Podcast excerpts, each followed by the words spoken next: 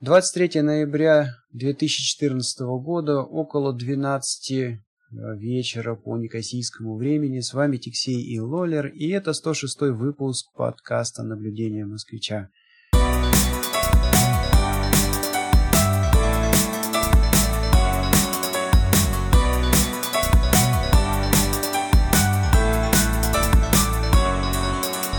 Всем привет!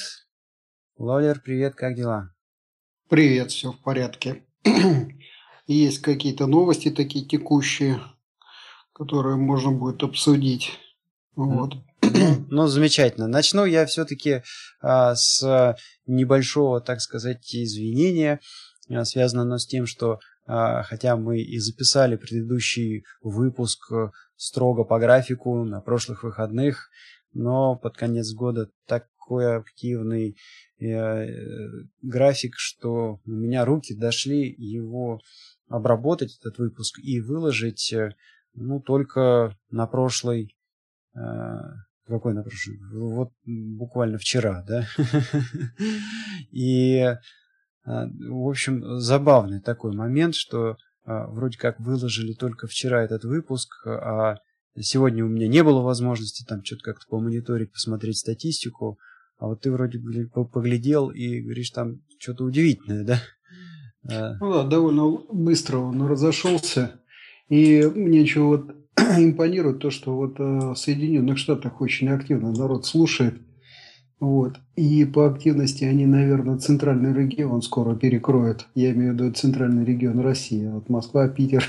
То есть это что же, люди просто уезжают, что ли? Я понять не могу. Да? Ну, не знаю. Ты знаешь, вот одна из новостей, я тут ну так регулярно стал подслушивать Задорнова на Юмор ФМ. Это российский э, канал есть, радио.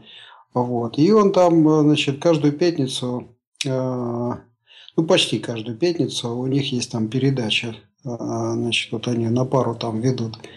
Ну, она чем интересна? Он, в общем, довольно любопытно комментирует текущие события, ну, и Украину в том числе, и а, политику, которую проводит Путин и вся его компания кремлевская. Вот, а тут, значит, в последнюю пятницу а, выпуск не вышел. Но не знаю, посмотрим, как там дальше выйдет или не выйдет. Может быть, чисто технический сбой. Но я прослушал, значит, предыдущий. И он так довольно жестко там выступил по поводу обстановки внутри. Но идея заключается в том, что а, а, в связи с санкциями вот внутри, в России, а, я с народом общался, все говорят, что ну вот в рублевом пространстве как бы особых изменений не произошло. Но были какие-то редкие, знаешь, замечания по поводу того, что где-то какая-то там колбаса пропала, где-то какой-то сыр пропал. Ну, это типа фигня, без этого жить можно. Вот.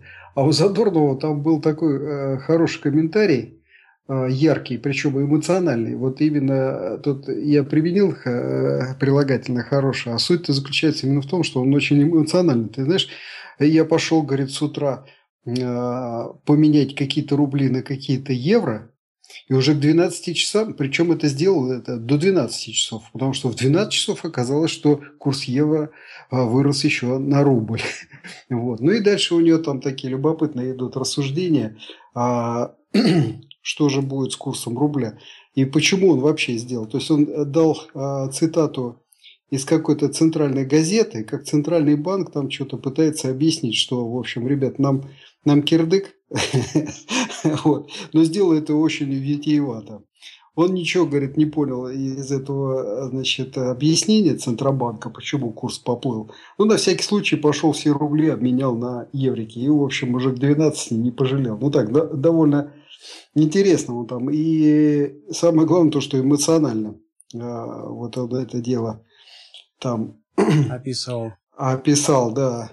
Ну, мы дадим обязательно ссылочку на эту программу. Она же в интернете была, да, где-то? Да, да, да. Они там прям. Ну, а вообще похоже, что с этими курсами Россия опять вернулись, вернулась в те времена, когда можно пойти занять денег э, буквально на 2-3 дня, потом, значит, вертануться вот именно через доллары или через евро.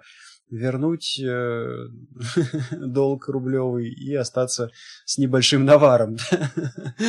Ну, наверное, наверное, потому что уже пошли анекдоты, вот а что будет, когда курс там поднимется, скажем, до 60, потом до 100, до 150, ну так, в общем, э, любопытные анекдоты а, на эту тему. Но на самом деле интересно вот развиваются события. Вот. И самый кайф, конечно, наблюдать э, за ними отсюда. Ну да, да, я с тобой абсолютно согласен. И а, в преддверии вот этой вот э, а, поездки на новогодние праздники в Москву мне очень очень приятно осознавать, что моя зарплата, она платится в евро. Вот. То есть ты себя не чувствуешь сволочью продажной? Ну, да нет, как-то не особо, если честно. Ну, вот. А, предыдущий выпуск наш, э, я хотел напомнить, что несмотря на то, что там было несколько а, таких тем а, раз, раскрыто, каждый из которых, наверное, можно было посвятить отдельный выпуск, но мне показалось, что наиболее какой-то такой центровой и интересной э, темой это было обсуждение того, что ну, было предложение где-то в нашей Думе российской о том, чтобы начать э, землю как-то раздавать китайцам, э, землю за заброшенных колхозов. У нас там вышел некий спор с тобой, и я, ну, нет-нет, да, возвращался к этому спору в ходе недели, как так его обдумывал, и э, мне пришли в голову вот очень интересные такие аналогии. А, первое, что вспоминается, это, конечно же, Арабские Эмираты и Дубай. Эти ребята выступили э, очень круто. То есть, э, чтобы вы все понимали, это просто кусок пустыни, расположенный на а, берегу Персидского залива. Ну, вот все, что у них есть, это вот нефть, а, плюс, а, ну, да, они посреди находятся вот этих всех арабских стран, и как вот находясь по большому счету в такой вот ну, заднице, ребята умудрились э, очень круто вырулить. Да, они сделали очень простую вещь. Они э, стали фактически торговым окном в вот этот вот весь регион, Э, Персидского залива или Gulf Region, как его по-английски называют. То есть э, они э, ведут достаточно такую открытую политику по отношению к европейским и западным компаниям и говорят им, пожалуйста, ребят, приходите к нам, стройте, что хотите, делайте, значит, компании, какие хотите, но у них есть два условия. Во-первых, если ты регистрируешь компанию в Эмиратах, там обязательно соучредителем должен быть их араб. Вот. Э, и, и по-моему, там есть какое-то ограничение с директорством. То есть вот, директором тоже обязательно должен быть араб, по-моему. А, во-вторых, э, э, если вы хотите, например, дом построить или там квартиру какую-то купить, то фактически ну, ну, вам это разрешают, но а, земля, на которой а, стоит этот дом или стоит многоквартирный дом, она вам передается в пользование на 99 лет. Аренда, да? Э, ну, по сути, это получается аренда. И mm. через 99 э, лет, э, по идее, там строение будет снесено и построено будет что-то другое. В то время как арабы местные, если они владеют какой-то землей, они ей владеют э, по жизни, ну, навсегда. И по наследству там это все переходит, через 99 лет ничего никому, ни у кого не отнимают. А, вот, то есть вот имеем вот такой интересный а, пример. А, и другой пример, ну, пожалуй, это тот же самый Кипр, да, который тоже, в принципе, ведет достаточно открытую э, политику в том плане, что вот, ну, берите, приезжайте, кто хочет, что хочет, может купить тут и землю, можешь купить тут дом, э, можешь регистрировать компании, какую-то деятельность вести, но э, будь добр, выполни определенные условия. В случае с компаниями это э, требования по есть, есть определенный ряд требований по зарплате, которую ты должен платить. А если ты платишь определенную зарплату, то, естественно, тут же начинаются налоги, а, и государство таким образом пополняет собственную казну вот с этих вот э, компаний. А, во-вторых, есть э, определенные требования к тому, кого ты должен брать на работу. То есть, если ты компанию зарегистрировал, ты должен вообще-то сначала смотреть на местный рынок э, труда, и только если, значит, э, ты не смог найти человека с какими-то специфичными, там, нужными конкретно тебе а, свойствами, Э, умениями, навыками, да, ты идешь в миграционную службу, доказываешь им, что вот я давал объявление в такие-такие газеты, я не смог найти, ну вот у меня тут есть, например, россиянин, которого я хочу взять на работу, он меня устраивает.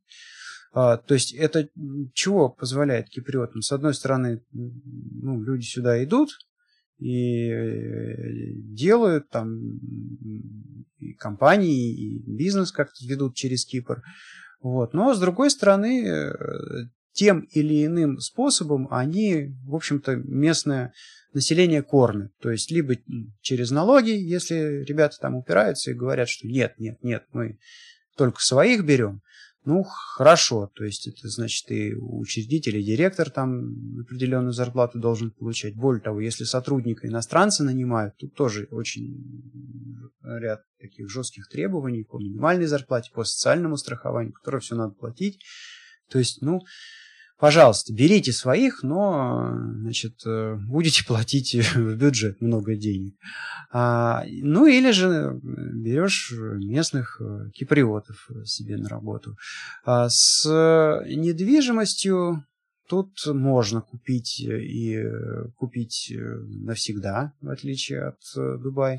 Но, естественно, есть некоторые требования там по а, налогам, плюс есть ограничения.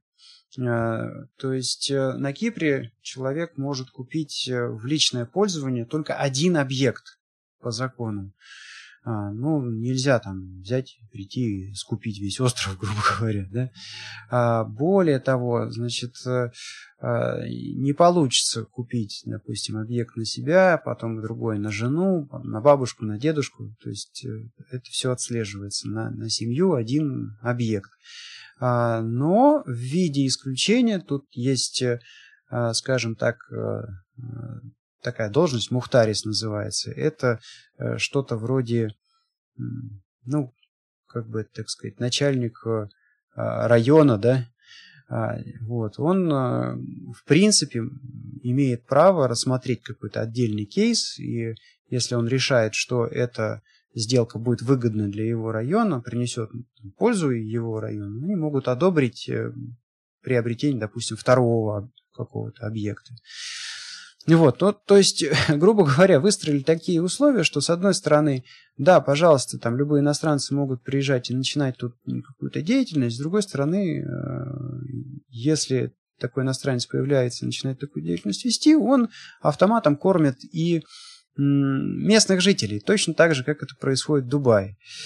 А, вот такие два интересных э, примера. И мне кажется, что это просто золотое дно для России. Окей, есть вот этот многомиллионный, даже там миллиардный этот э, Китай, а, которые там сидят на своей земле.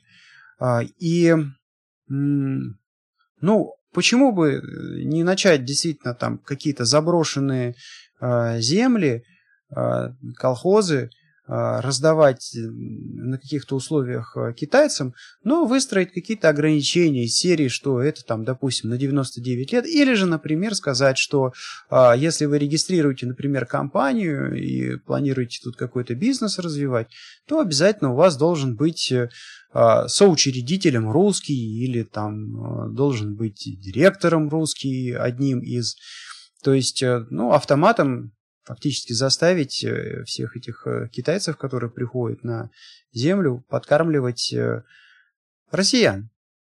Вот. По крайней мере, два примера, где это сработало, они вот, пожалуйста, перед глазами у нас есть. И Россия это будет попривлекательнее, чем пустыни в Арабских Эмиратах. А, Причем э, даже если вот смотреть там, ну, с, точки, с точки зрения той же самой торговли, да, ну вот у Сорокина же шикарно было описано вот это вот магистраль в произведении, как она называлась-то, День опричника. То есть там вот такая это фантастическая история, в которой рассказывается о том, что Россия выстроила таки там какой-то бешеный путь из Китая в Европу, и вот сумасшедший поток товаров идет э, через Россию. Ну вот фактически то, что происходит в Дубае, а, да, то есть все, все товары, а, вот эти вот страны, которые находятся в э, регионах Персидского залива, они там на 90, а то и на 100% зависят от импорта. Ну вот Дубай, по крайней мере, вот я смотрел какую-то статистику, uh, у них местного, у них элементарно еды местной никакой нет. Ничего там не растет, каких-то муфлонов там uh, пасут только эти локалы. да и все. А так это пустыня. То есть там элементарно овощи, огурцы, зерно, все, все везется из-за рубежа. Вот. И за счет того, что вот они какие-то такие придумали э, законы да, человеческие, э, для всего региона вот это продовольствие идет через них, а они ну, купоны на этом стригут. То есть э, я думаю, что можно выстроить э, политику каким-то таким образом, чтобы, с одной стороны, за собой сохранить вот эти земли, а с другой стороны,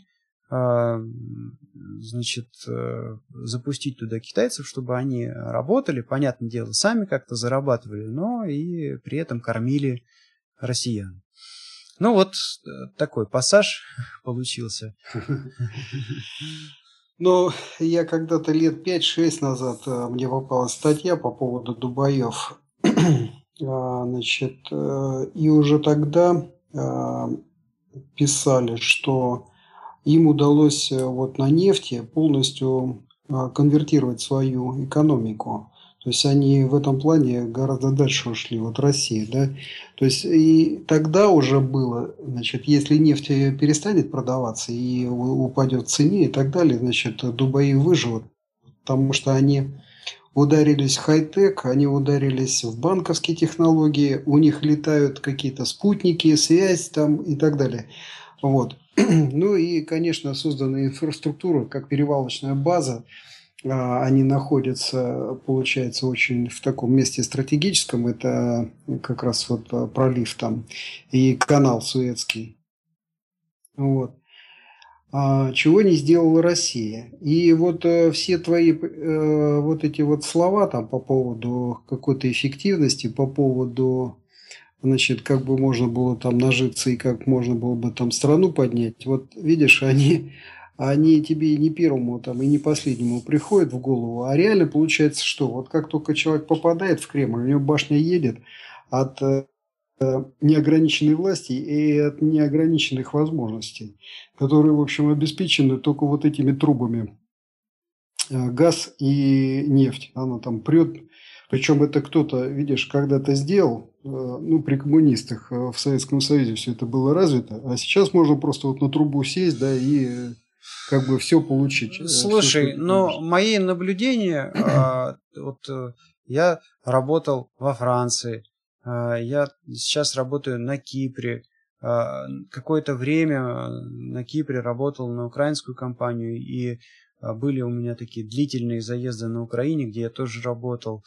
А, просто так вот попутешествовать э, получилось по земле и там с рабочими поездками. Там я и Гонконг посмотрел, и Саудовскую Аравию, и э, в Корее был.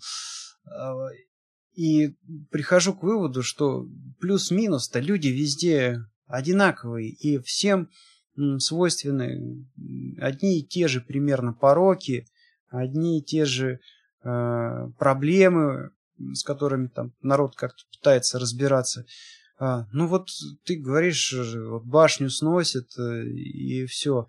Но почему этого не произошло у тех же а, у тех же ребят там в, в Эмиратах, да? Ну, как же так? Ну, может быть, хотя, конечно, вот сам отвечу на свой вопрос, то, что они понимали, что кроме этой нефти у них ничего-то и нету, а у нас э, э, психология такая, ну ладно, труба кончится, он воды, сколько там зелени, там, не знаю, угля, того, всего, всего. Да? Ну, э, как тут сказать, это очень сложный вопрос. Если вот так окинуть историю э, России, то э, в любые времена э, местное население подвергалось жесточайшему геноциду, что, в общем-то, и сейчас продолжается. Поэтому никто даже никогда и не задумывался на этот счет, что вот, а вот можно вот так вот, допустим, выстроить и там как-то страну поднять, и народ поднять, понимаешь, там и потенциал как-то научно-технический там а, развить, и какие-то технологии двинуть и так далее, да.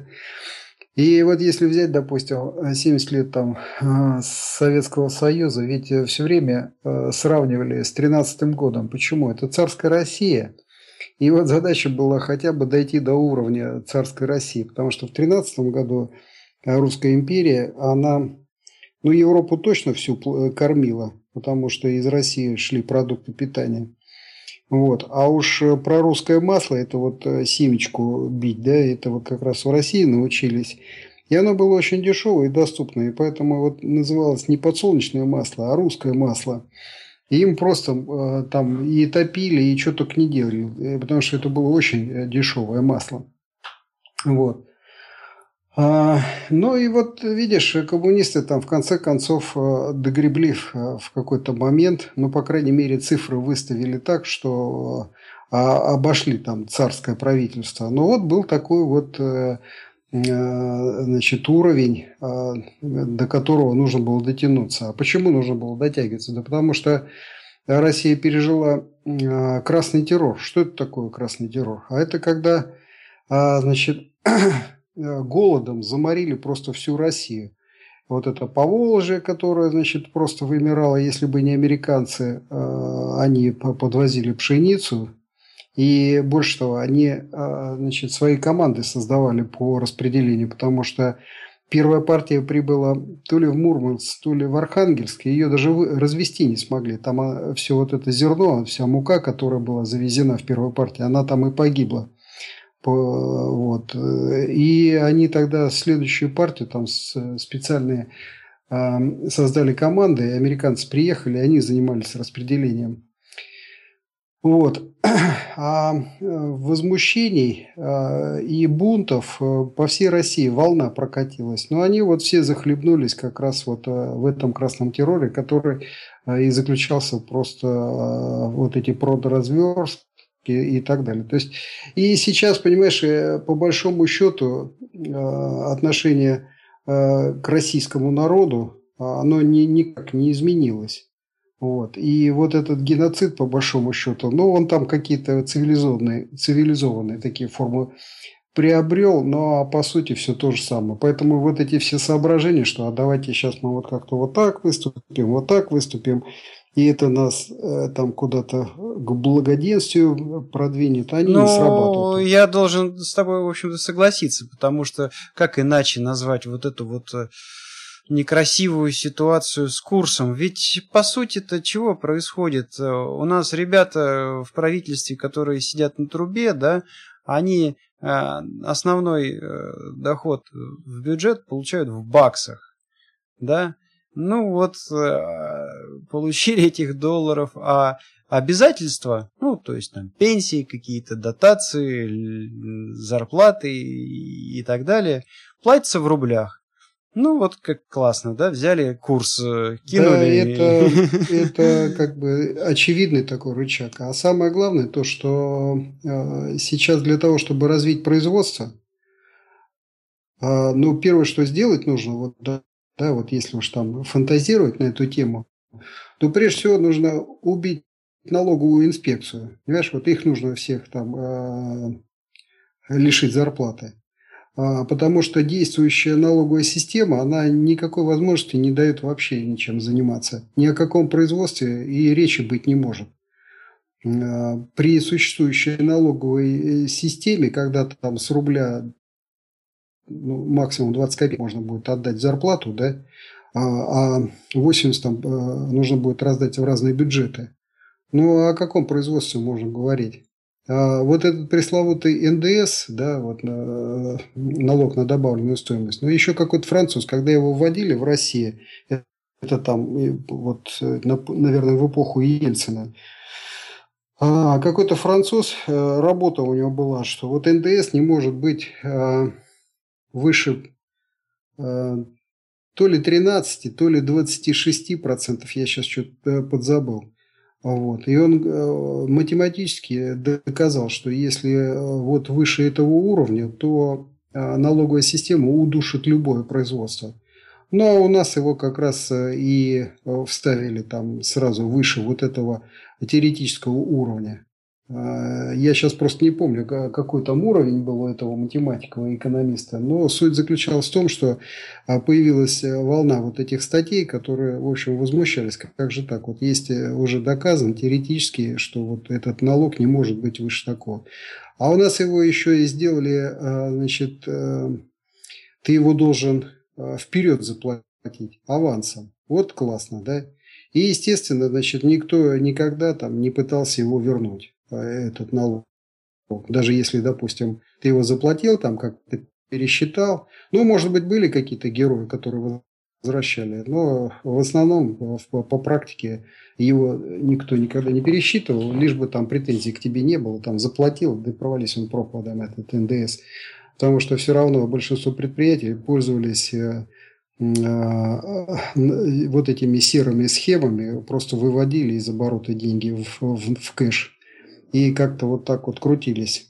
Ну а сейчас, видишь, э, вот эти все схемы, которые до сих пор работали, ну имеется в виду э, вывод денег э, в кэш, они перекрываются законодательством новым, которое вводится, ну и просто вот на удушение. То есть где-то год назад наличка стоила там на, на уровне 10, там 11 процентов. Сейчас уже поговорят о том, что и за 15 нормально.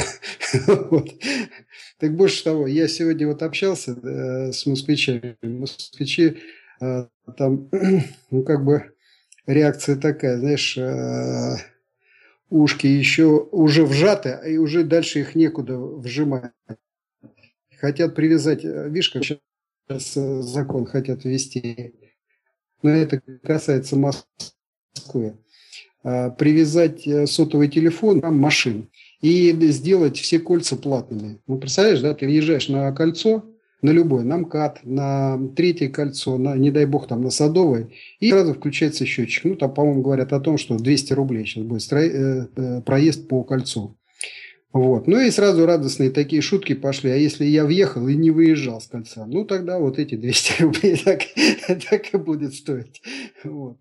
Но и, и что это, да? Ну и так, в общем-то, непонятно, как по Москве ездить, да? Но а сейчас получится еще это очень дорого и непонятно зачем там вообще ездить. Но опять же это в, приведет к чему? Ну, к повышению стоимости, потому что транспортные затраты возрастут, и это сразу отразится все на ценах, ну, прежде всего, на продуктах.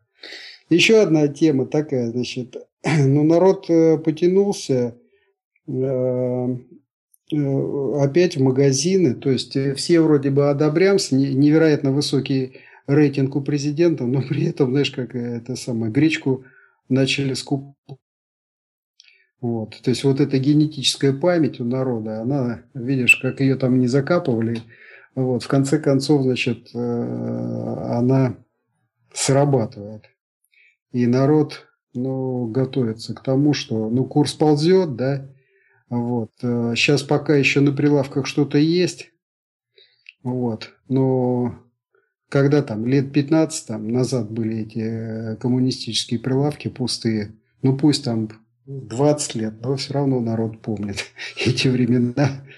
Ну, видишь, а самое интересное то, что э, вроде бы пытаются, как ты говоришь, э, э там, э, заставить ушки вжать еще там сильнее, да? Гайки их уже некуда вжимать. Нет, нет, нет, это все приводит к тому, что люди находят более хитрые способы, как обходить все эти, скажем так, ограничения.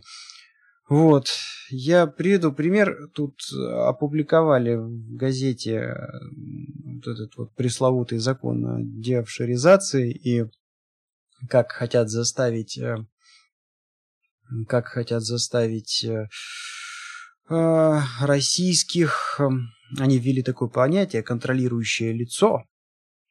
Вот. Ну и смысл в том, что вот если у кипрской компании контролирующее лицо, оно резидент России, то налоги надо, значит, даже с нераспределенной прибыли заплатить в России. Вот. А, ну, Э, очевидно, по крайней мере мне, к чему это приведет. Это все приведет к тому, что э, вместо того, чтобы платить сумасшедшие налоги в России, все эти наши э, бизнесмены начнут опять же кормить сильнее Кипр. То есть они пойдут к местным значит, киприотам и будут с ними договариваться, чтобы киприоты э, становились акционерами в их компаниях. Чтобы вот. контролирующее лицо да, не нужно было. Да, да, то есть они будут фактически контролирующим лицом, они за это будут получать какие-то деньги.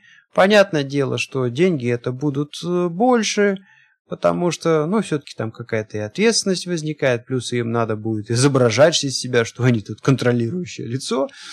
А, вот, но все равно это будет дешевле, чем заплатить налоги в России. Ну вот, пожалуйста, значит, э, а, очередное закручивание гаек приведет к тому, что ну, просто Россия еще больше будет кормить всякие эти другие офшорные юрисдикции, да и все. А по большому счету, я уже несколько раз в своих подкастах говорил, что да никто не хочет работать с этими дурацкими офшорами, никто не хочет работать с иностранными банками. Ну, людям неудобно там, допустим, звонить в банк и общаться а, на английском языке с банкирами. То ли ты понял, то ли ты не понял, да, особенно если человек не очень хорошо знает язык, там, чего они от меня хотят, как.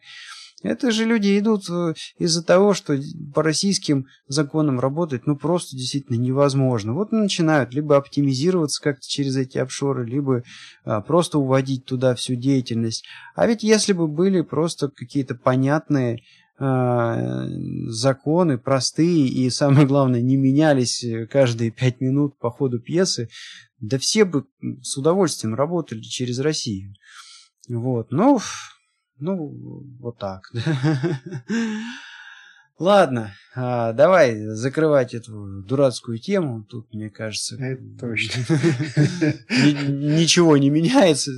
Вот, и, конечно, обидно, но что поделаешь.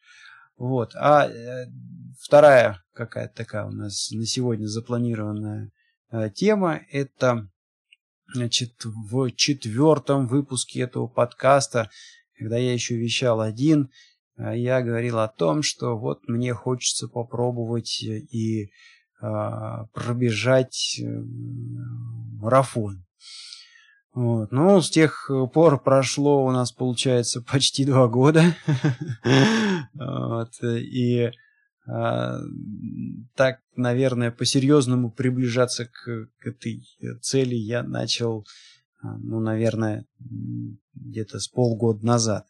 А, до этого все, значит, это э, собирался с мыслями. И, в общем, полгода я как так начал потихонечку тренироваться, бегать. И, в общем, почувствовал силу и а, записался. Вот сегодня пробежал полумарафон. То есть это пока еще не марафон, это всего лишь 21 километр, а не 42, как э, полный марафон. Но, а, в общем, с чего-то надо начинать, с одной стороны. С другой стороны, на марафон я записался в марте. И я попробую свои силы в Лимассоле. Ну и вот хочется, конечно, а, дать э, несколько таких спортивных э, комментариев по поводу того, как это вот тут на Кипре все происходит. Ну, в общем и целом должен сказать, что Кипр это, конечно, своего рода рай для Да, не только для бегуна, для велосипедиста, пожалуй, тоже, для пловца, для триатлета однозначно. Во-первых, это, конечно же, климат. То есть летом даже, когда самая-самая-самая жара. Вот я начал бегать где-то, получается, в первой половине августа, так очень активно. И по утрам вполне себе ничего, нормально, можно, не так жарко а, пробежаться. А, и особенно если ты живешь где-то возле моря, ну, вообще класс. То есть там пробежался, тут же искупался в море, а, или там проплыл, если плаванием занимаешься. Вот. Второй момент это, конечно, про э, велосипед. Тут хочется сказать, что э, на Кипре э, не так давно построили большие автобаны, и между городами все машины перемещаются по этим автобанам. Но остались шоссе, которые использовались раньше для перемещения между городами. И сейчас они практически пустые, и вот на них встречается больше велосипедистов, чем машин. Вот. То есть тут шикарный асфальт, а, разметка, все есть, машин нет. И отличные совершенно условия для катания на велике. А, опять же, зимой здесь не холодно, то есть тут э, днем температура ну, редко когда опускается ниже, а, не знаю, там 15 градусов. Ночью, конечно, бывает холодно, там до нуля, иногда даже минус не коси бывает, но днем, когда светит солнышко, в общем, ниже 15 редко бывает. То есть, ну, самое оно и кататься, и бегать. Вот, ну, плавать, конечно, зимой, э, наверное, нужен костюмчик какой-то утеплительный. А, значит, в принципе, я записался сначала на марафон, но хотелось как-то свои силы попробовать э, на какой-то более там простой дистанции. А, и когда я нашел, что вот в Пафосе тоже проводится забег в ноябре, то есть сейчас, а, и да, и там как раз дистанция это полумарафон. В общем, я сразу туда как так это вот э, а, записался, потому что ну, очень, очень было интересно. Ну, да, запись как-то она очень неплохо организована. Через сайт зашел, заполнил формочку, заплатил карточкой, все, пришел мне а, мой номер. А, и сегодня я приехал в Пафос, все, значит, э, там при входе на стадион а, табли... распечатанные такие таблицы, и вот по номеру ищешь свою фамилию, идешь, регистрируешься, получаешь номер, бумажку, которую на пузо себе крепишь. Вот, ну, очень-очень понравилась организация. А, ну, во-первых, а, а, были нормальные раздевалки, а там ни много ни мало 200, 230, что ли, человек. В общем, около 250, наверное, было человек, потому что там был а, марафон, а еще был так называемый фан-ран. Это ну, для не знаю, как не для любителей, но просто кто не чувствует силу, но тоже пробежать хочет, там не полную дистанцию, 5 километров бегают. На автобусе возили. Ну, практически, да. Вот, то есть организовали мужскую, женскую раздевалку, всем хватило места.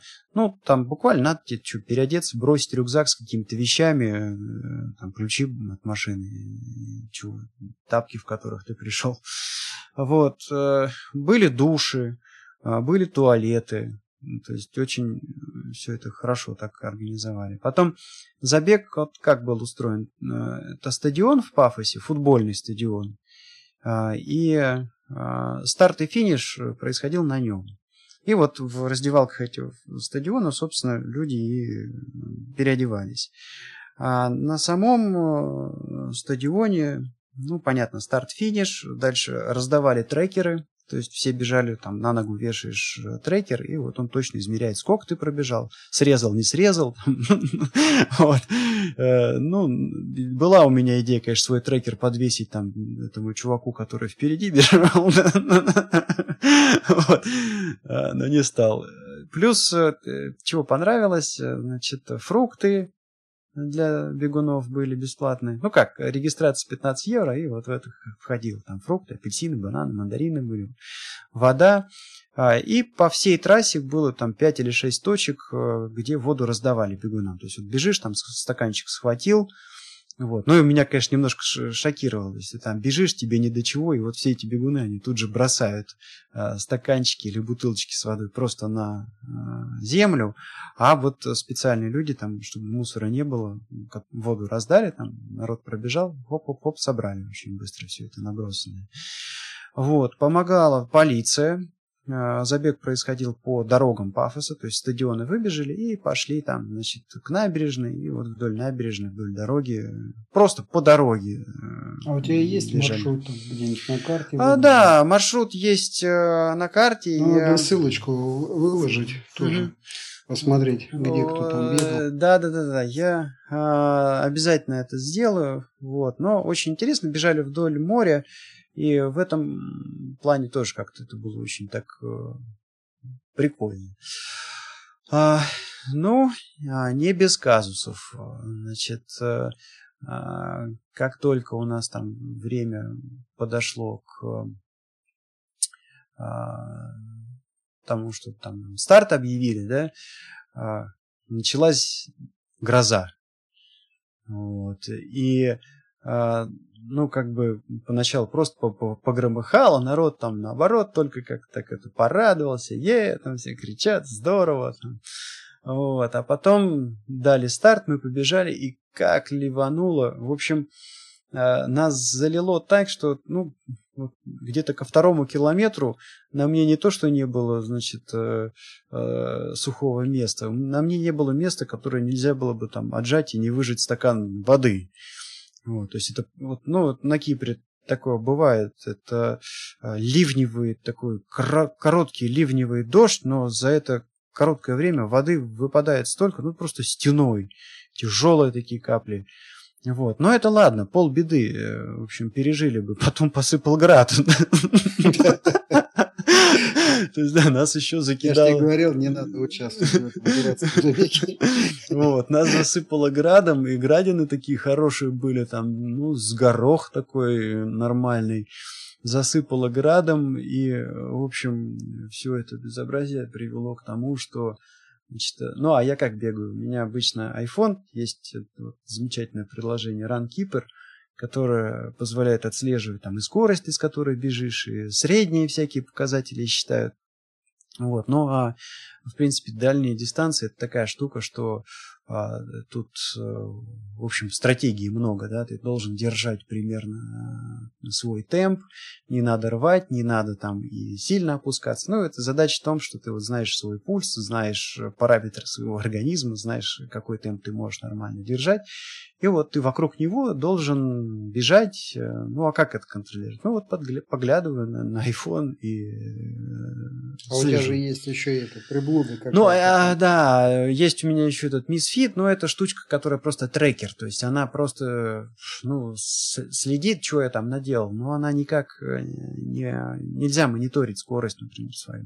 Вот. Она-то должна была выжить. По, она, не, она, она выжила, она выжила, а вот iPhone у меня э, залило.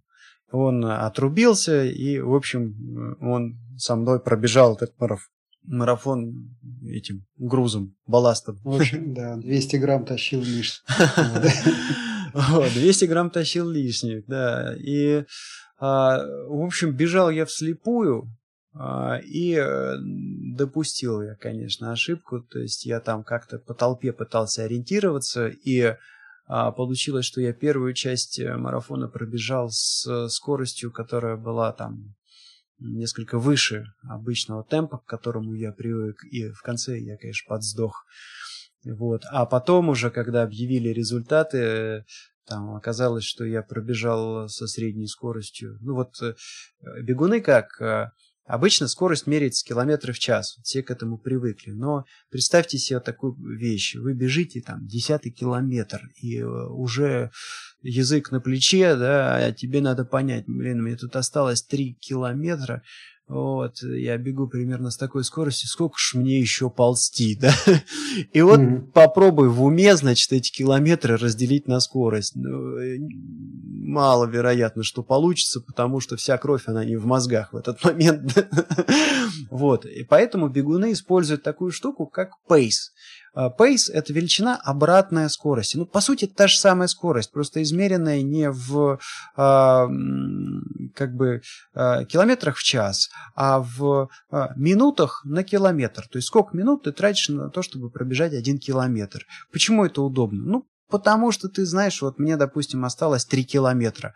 Хопа, пейс умножил на 3. Ну, там, допустим, у тебя пейс 5. То есть ты знаешь, там 5 плюс 5 плюс 5, 15. Ага, мне 15 минут осталось э, бежать. То есть это просто удобнее и легче складывать, когда ты бежишь. Вот. Ну и вот, э, грубо говоря, я там целился на пейс э, шестерку, а пробежал с, э, побыстрее 5,8. Вот. Э, ну и, в общем, когда я это увидел, я, собственно говоря, понял, что я сдох. Вот. Но очень здорово. По живописным местам это все происходит, происходит и как-то так э, а, здорово организовано, и воду давали, и мне очень понравилось, что много э, вот эти вот люди, все там, полиция была, которая следила, чтобы там машины, машины ездили, но полиция заставляла машин там держаться одной линии, э, вот, а, а вторую линию отдавали, вторую полосу отдавали э, бегунам, вот, ну и так их там, мол, ребята, аккуратнее, тут, тут всех придерживали. То есть они там еле ползли, когда ползли в потоке бегунов, рядом с потоком бегунов. Везде все подсказывали, показывали, что тут поверните, тут э, туда бежать, здесь сюда бежать.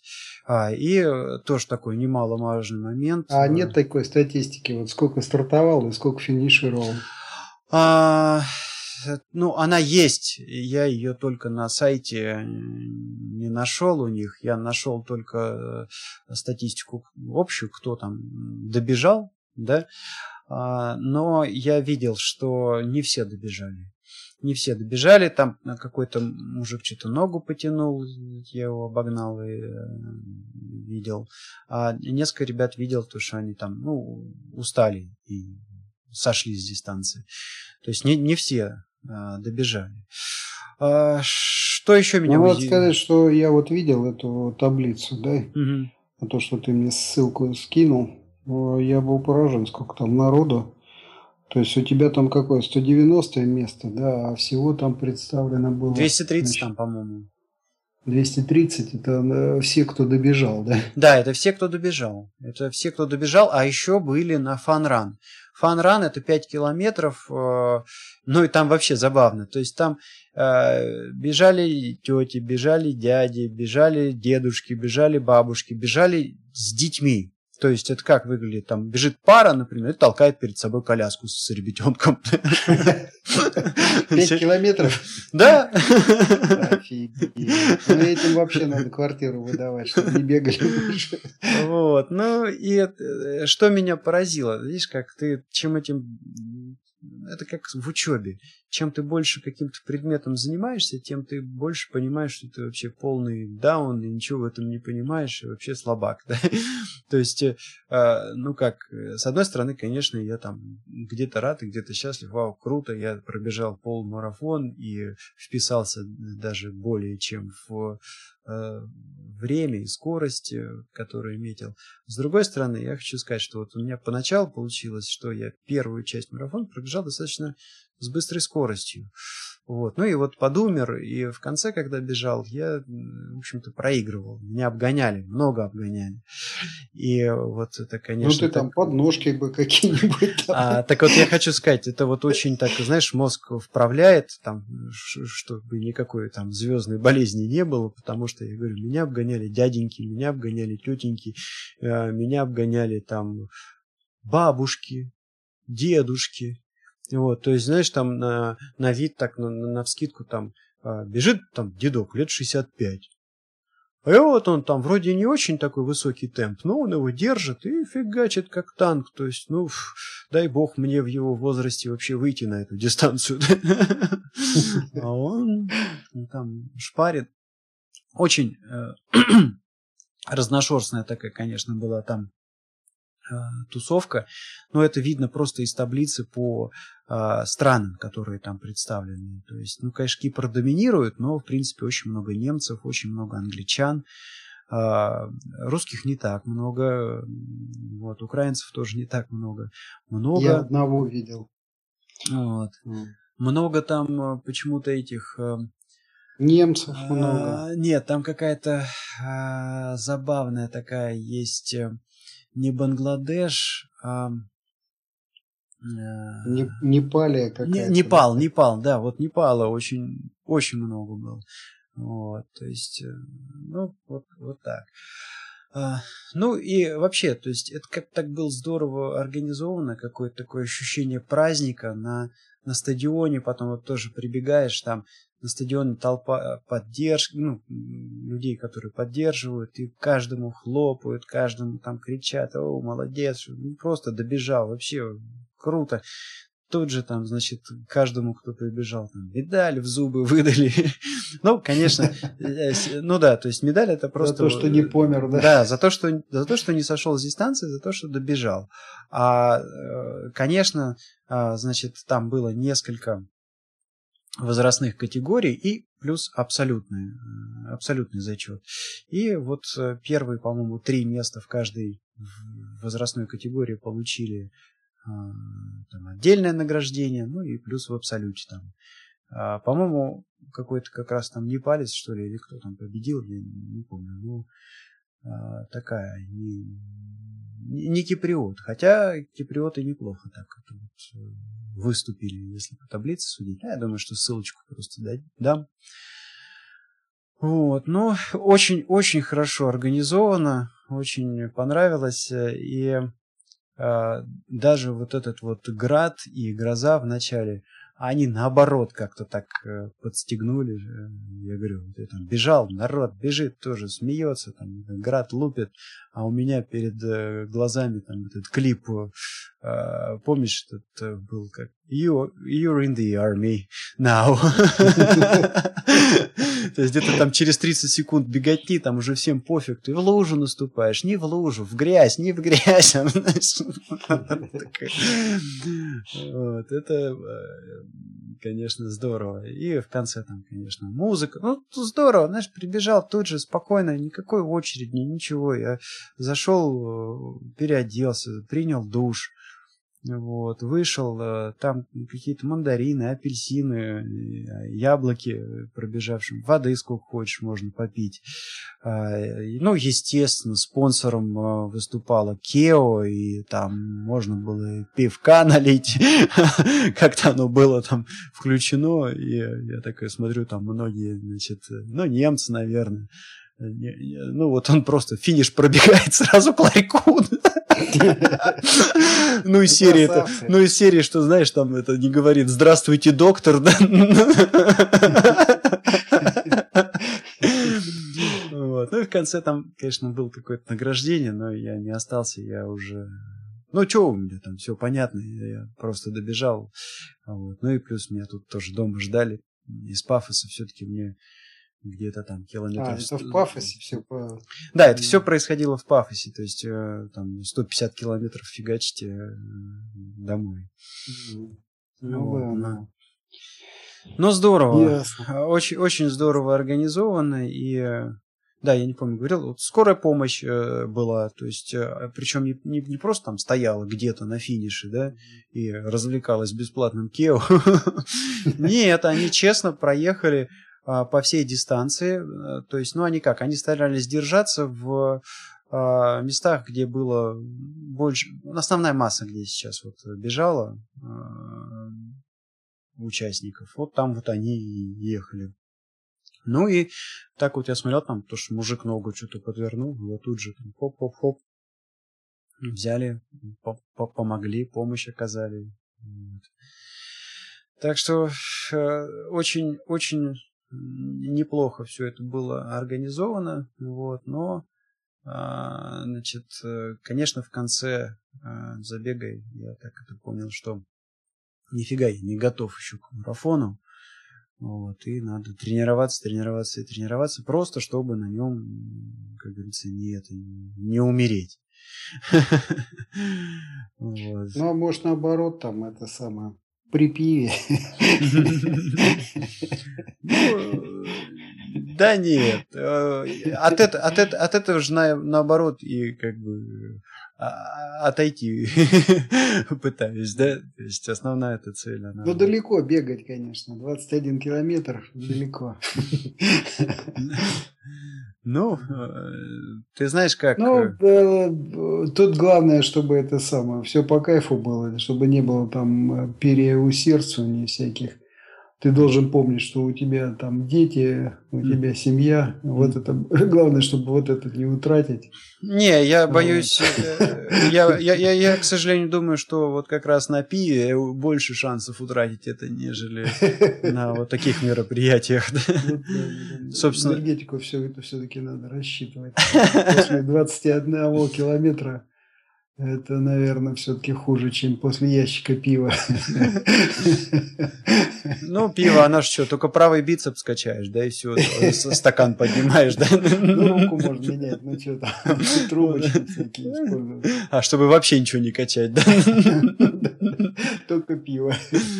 Вот. Ну, вот такое э, произошло мероприятие. Я думаю, что, э, в принципе, с темами на этом можно закругляться. Вот, и так мы, в общем-то, в легкую а, наговорили практически час. Давай пройдемся с тобой по нашей этой традиционной э, статистике. Да. Во-первых, э, очень приятно. Наконец-то нам пришел комментарий с Арпода. Этого очень давно не было. И, в общем, нас хвалят хвалят э, нас. А плохие мы даже не будем это, мы их сразу уничтожаем. Да, спасибо, спасибо слушателю Александр, который говорит, что да, ему очень нравится наш подкаст. Вот. Ну что, будем продолжать, будем продолжать этим заниматься. Но, как я уже в а, предыдущем выпуске говорил, в общем-то, мы во многом этим занимаемся, потому что нам нравится самим, и а, мы каким-то образом пытаемся собственные впечатления а, записать, а, запомнить, чтобы потом, может быть, их как-нибудь пролистать однажды.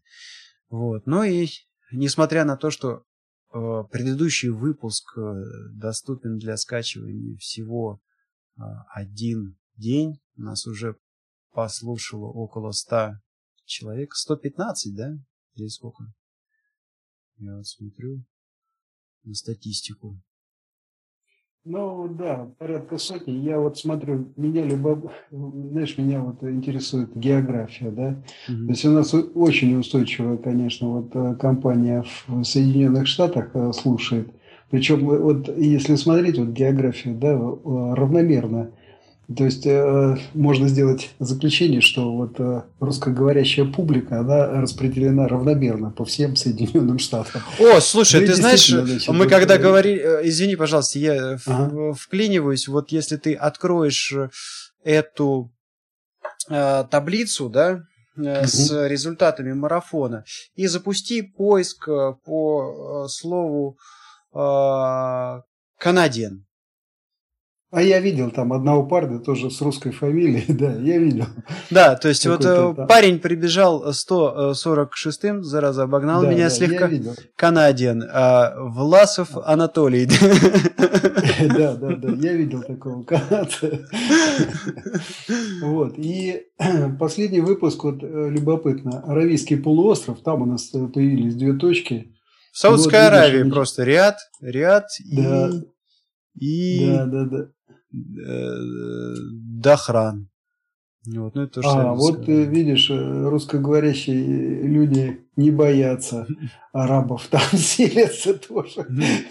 Ну, черт его знает, может, в командировке кто-то, видишь, я же ездил туда на тренинги и тоже точки ставил на карте для нашего подкаста. Вот, кстати, да, вот э, сейчас, конечно, оно все. Вот любопытный результат это самое. Сейчас э, Санкт-Петербург и Киев выровнялись э, по количеству слушателей. А вот а если включить еще там есть, э, видно, пригород, называется Ирпин, вот, а, то тогда Киев даже на первом месте. Ну и вообще, я смотрю, так Украина слушает, видно, любопытно. Ну да. Что происходит. Ну да. Ну, э, наверное, будем на этом... Одесса, Одесса, видишь, мы уже так мягко начали выговаривать это название. Ну да, есть на карте, это точно. А, есть. А, японцы пока еще не дожили до этого ну, да. подкаста. Ну, ничего. Ага. Ну, конечно, на первом месте Москва. Оно, оно и понятно. Ну ладно, я сделаю небольшую э, такую затравочку на последующие выпуски. Тут у меня должна э, состояться, э, ну, если все получится с визой, если все получится там с оформлением бумаг, в общем, будет у меня интересная командировка.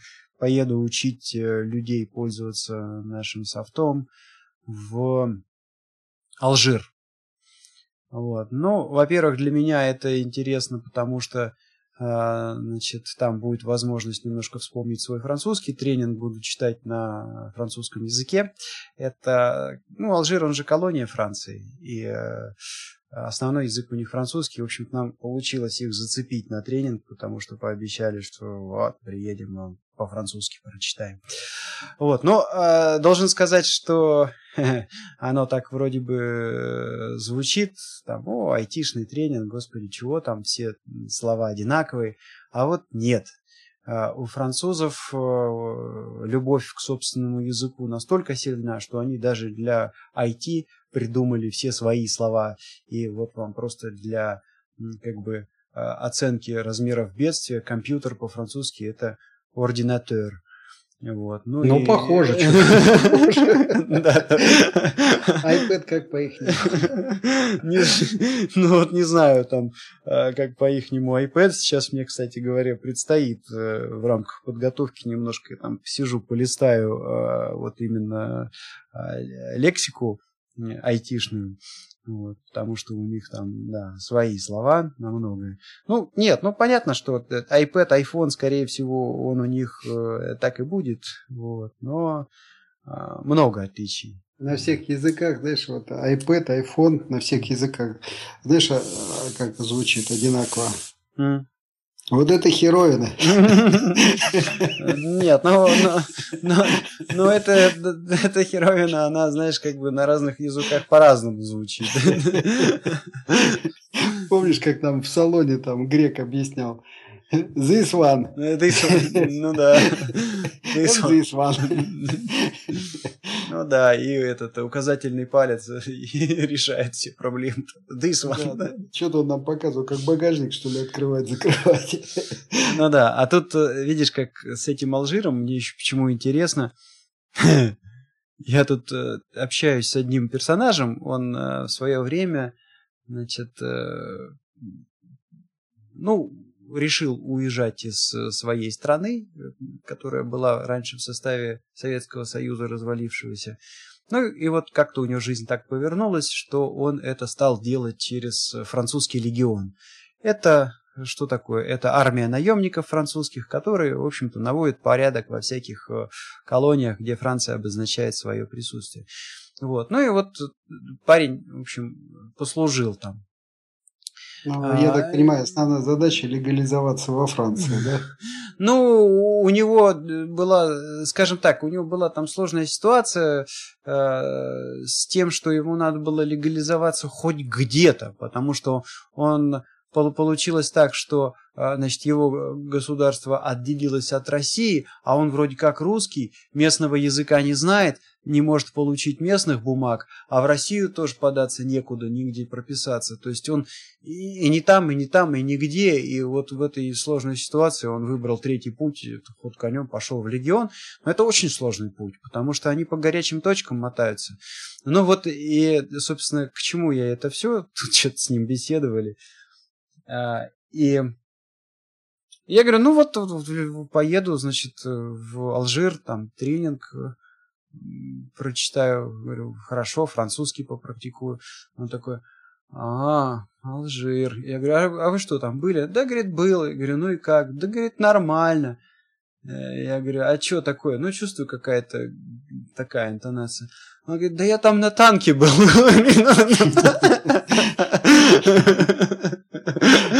Вот. Ну, в общем, там не так давно были какие-то, похоже, э, беспорядки. Ну, как у него это Да они там постоянно происходит. Где-то в 90-х годах, вот скажем так. Вон сейчас, видишь, я эту Торонто Стар тоже почитываю э, регулярно. Вот э, там несколько самолетов сейчас участие принимают вместе с американскими авиационными этими силами. Канадские два, два по-моему, или четыре самолета истребителя там каких-то. Вот они Ирак побомбили, вот э, уже заявили, что следующая цель это будет Ливия. То есть там по Ливии хотят нанести удар. Вот. И ну, тут сразу реакция следует. Э, уже несколько всяких э, экстремистских выступлений было. Вот. А, но, правда, правительство Канады э, ну, пока так успешно заматывает, то есть не привязывает это к международному терроризму и не привязывает к реакции на их действия за рубежом. Но тем не менее, видишь, э, вот... Э, Ладно, мы сейчас с тобой утонем в эту тему, а да, мы, да, да, мы вроде сделали такой короткий наброс на следующий выпуск, так что давай, давай мы об этом поговорим в следующих выпусках. Давай. Ну ладно, все, всем пока. Всем пока, всем привет.